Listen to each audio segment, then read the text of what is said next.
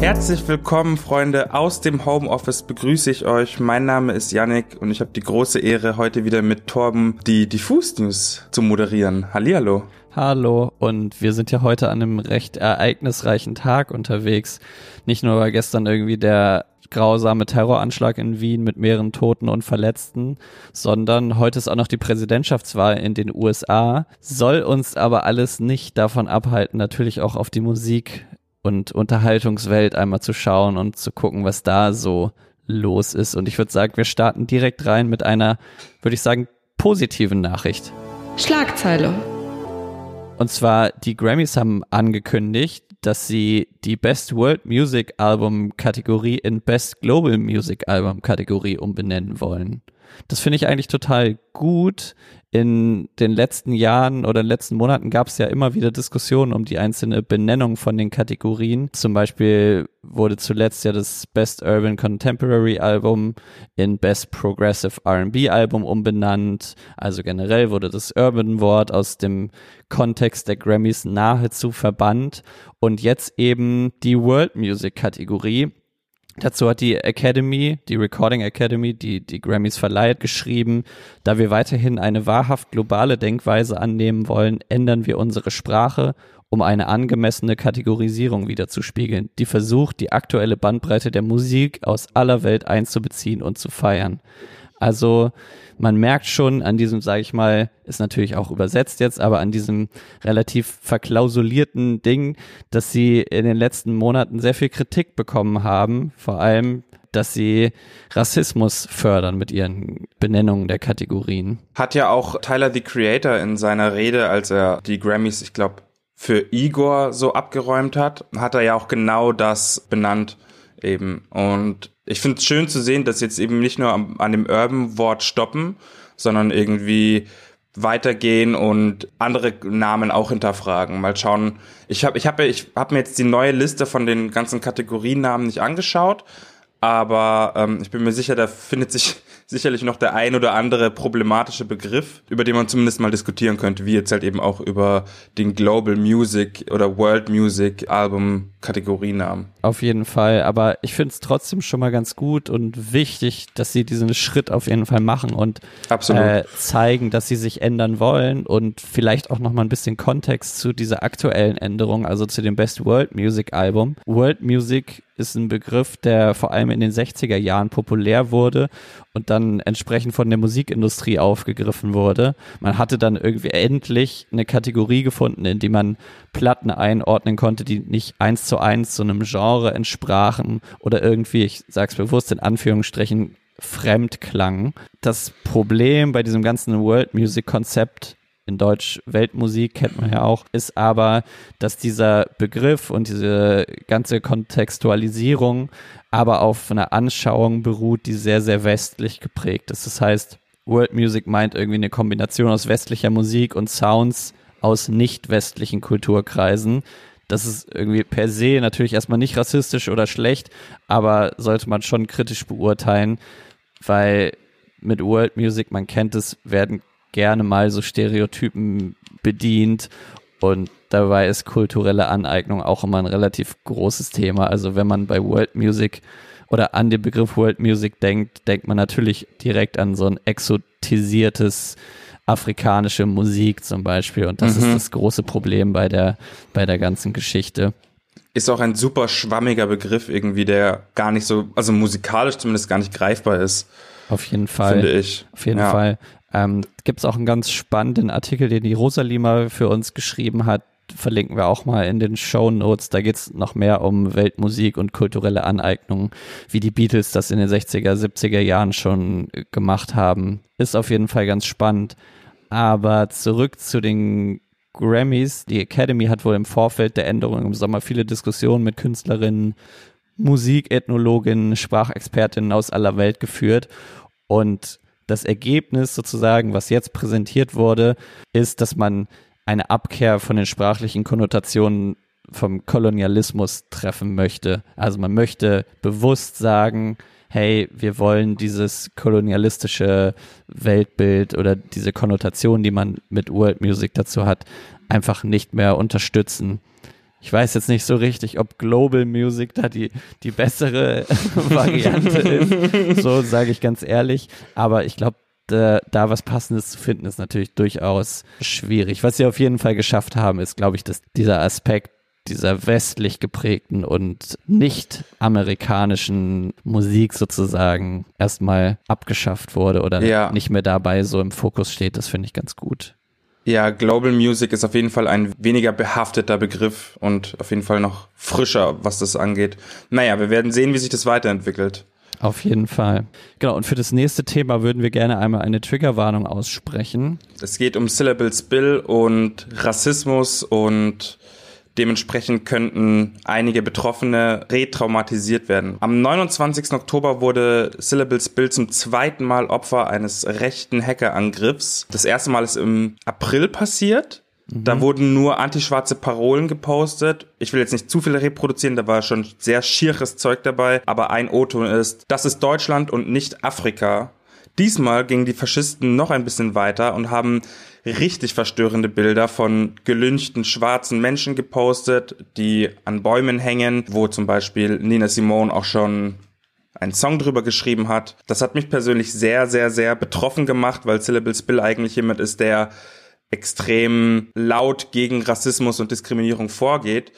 Dementsprechend unbesiegt ist Syllables Bill allerdings auch im Internet, weil nachdem er die Kontrolle wiedererlangt hat über seinen Account, hat er einen Screenshot von seinem Feed während des Angriffs gepostet und äh, darunter geschrieben, am 29.10. wurde meine Seite gehackt. Jeder, jeder konnte sehen, was da gepostet wurde.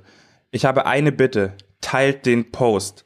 Ich möchte, dass so viele Menschen wie nur möglich das sehen, was scheinbar in Deutschland nicht existiert. Wer es nicht teilt, unterstützt diese Fantasieannahme. Und mit Fantasieannahme meinte natürlich die Annahme, dass Rassismus gar nicht existiert und dass Menschen gar keine Farben sehen, wenn sie nicht rassistisch sind. Er spricht natürlich von diesen Rassismusleugnern, die schnell dazu tendieren, irgendwie, wenn sie von solchen Geschichten hören, dass sie in so einen Relativierungsmodus kommen und sagen, ja, aber das kann man ja auch so betrachten, ja, aber das und das und das und das. Das ist eine eindeutige Nachricht und ein eindeutiges Signal. Und ja, wie findest du denn das, Torben, dass, dass er immer wieder angegriffen wird irgendwie und immer wieder angefeindet wird auf allen möglichen Ebenen? Wir hatten da ja gestern auch schon mal kurz drüber gesprochen. Ich fand das ganz krass und mich hat das total schockiert, als er, als ich das mitbekommen habe und er diesen Screenshot auch gepostet hat von dem, was alles auf seinem Profil zu sehen war. Und vor allem ist es ja wie du schon sagst, nicht das erste Mal passiert, dass er gehackt wurde. Und es ist auch nicht das erste Mal, dass er überhaupt angegriffen wurde. Also er ist in seiner Freizeit oder neben seinem Job als Rapper, sage ich mal, engagiert er sich ja ganz viel sozial, ist Trainer von, glaube ich, einer Leichtathletikgruppe. Die haben genau, sich, Track Runners heißt die. Genau. Nee, Tracks Runner. So genau, und die haben sich über viele Spenden ein Auto finanziert, um zu Wettkämpfen fahren zu können. Und vor gar nicht so langer Zeit wurde zum Beispiel dieses Auto angegriffen und zerstört, so dass die nicht mehr zu Wettkämpfen fahren könnten. Und ich finde es einfach traurig, muss ich sagen, dass jemand, der sich so engagiert und so gegen Rassismus und Diskriminierung aufsteht, immer wieder dafür die Retourkutsche bekommt.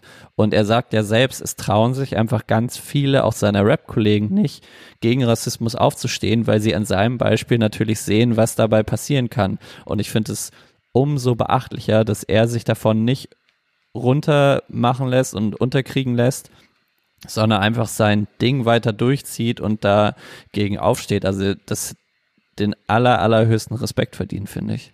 Absolut. Und auch gerne noch mehr Solidarität, auch außerhalb der sozialen Medien, was ja auch schon passiert. Also er, er zum Beispiel hat er auch gesagt, dass er gar nicht mehr versucht, irgendwelche Sponsoren irgendwie für Tracks Runner an Land zu ziehen, weil er jetzt schon öfter Mails bekommen hat, wo durch die Blume gesagt wird, dass sie nur einheimische Kinder unterstützen wollen, was ich auch verrückt finde. Aber eben durch diese Spenden auf Instagram oder auf über verschiedene diverse Moneypools halt eben dann doch äh, an Unterstützung kommt. Und ich kann nur sagen, keep the money flowing. Auf jeden Fall. In guten Zweck. Ja, kann man nichts mehr hinzufügen. Update. Worüber ich am Wochenende tatsächlich gestolpert bin, ist ein Video, was so ein bisschen viral gegangen ist, und zwar von Bruder Malte mit dem Titel Pass auf, wen du liebst. ohne T. Lieb's. und zwar kommt das vom Instagrammer, Musiker und Finn Kliman Buddy Malte Zierden. Der hat, wie gesagt, mit diesem Video einen kleinen viralen Hit gelandet.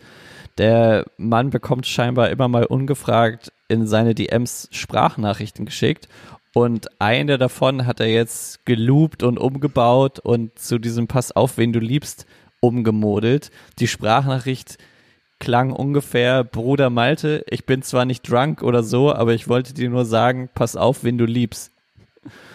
Der Typ war natürlich komplett drunk und ist ein ganz unterhaltsames Video geworden. Können wir auch mal in die Show Notes packen und dann guckt euch das mal an. Jetzt eine ganz blöde Frage. Hat er oder ist es eine, so eine Anspielung auf den UFO-Song Pass auf, wenn du liebst? Oder ist es einfach nur Zufall? Ich gehe mal davon aus, also das wurde jetzt nicht so ersichtlich aus der Sprachnachricht, aber ich gehe mal fest davon aus, dass derjenige, der ihm diese, diese Sprachnachricht geschickt hat, den Song wahrscheinlich kurz vorher stark gefühlt hat.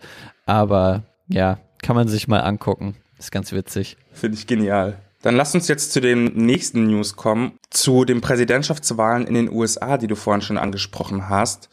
Donald Trump steht gegen Joe Biden im Rennen und vorgestern haben beide nochmal eine Kundgebung abgehalten. Trump hielt in Florida und bat einen seiner jüngsten Supporter Little Pimp auf die Bühne.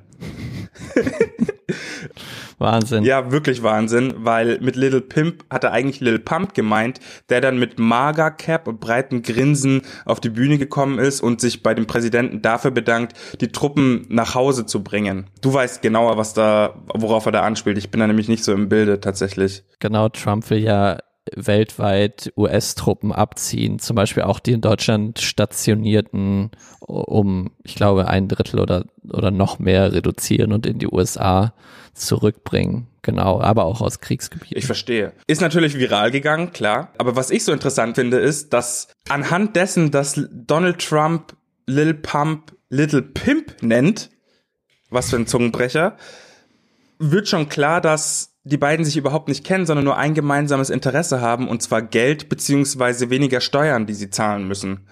Und das finde ich, daran merkt man irgendwie, wie perfide so Promo-Moves und Medien-Moves äh, so kurz vor der Wahl noch passieren. Witzigerweise hat Lady Gaga ja auch Joe Biden in Pennsylvania bei seinem Wahlkampfauftritt einen Besuch abgestattet und auf der Bühne ihren Song You and I performt und dann Joe Bidens Namen in den Song eingefügt. Das war irgendwie ganz witzig. Auch absurd ist, dass sie vorher gesagt hat, ich war ja mal mit einem Mann aus Pennsylvania verlobt. Wir haben uns sehr geliebt, aber es hat leider nicht geklappt.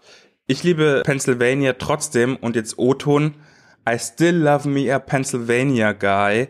Und dann gesagt, dass Joe Biden ihr neuer Pennsylvania Guy ist. Abgesehen davon war auch noch John Legend zugegen und hat auch noch ein Stück gespielt. Und ich würde sagen, dass auf jeden Fall Joe Biden die besseren und hochrängigeren Stars am Start hatte, wenn man das jetzt so vergleichen möchte. Vielleicht auch einfach die cooleren, muss man sagen. Aber ich finde es, wie du es eingangs auch schon erwähnt hast, ist einfach absurd, dass alle Dämme jetzt gebrochen sind. Jetzt werden nochmal alle Karten auf den Tisch gelegt, alles rausgeholt, was man hat. Aber ja, wir werden morgen vielleicht schon etwas mehr wissen. Okay, und zu guter Letzt kommen wir auch zum Album der Woche beziehungsweise zur Leser Leserinnen Album Review in ein paar Sätzen. Freitag haben wir schon gesagt, dass Ariana Grande ihr neues Album Positions veröffentlicht hat und diese Woche kommt die Review von Lisa. Vielen Dank dafür. Es sind ein paar Sätze, die ich einfach direkt mal vorlesen würde und unkommentiert wie immer, wie letztes Mal auch stehen lasse. Ich finde, Positions ist ein sehr gelungenes und vor allem positives und ruhiges Album geworden. Es gibt viele sexy Lyrics, die sich bei genauem Hinhören aber als Arianas persönliche Befreiung herausstellen. Mein Favorit auf dem Album ist die Ballade Off the Table mit The Weeknd. Ist auch übrigens mein persönlicher Favorit. Kann ich absolut nachvollziehen. The Weeknd, größte Legende unter dieser Sonne. Sollte man sich auf jeden Fall anhören, das Album, auch den Song mit The Weeknd.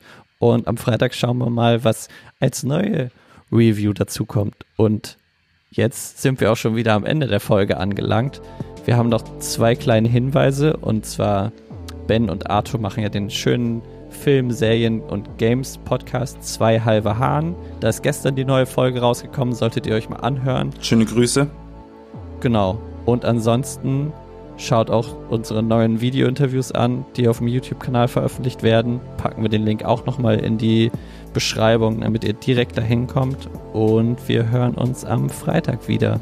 Bis dahin, vielen Dank, bleibt gesund. Vielen lieben Dank und einen allerletzten Hinweis, vergesst natürlich nicht zu abonnieren und zu followen, ne? Das bisschen Promo muss sein am Ende.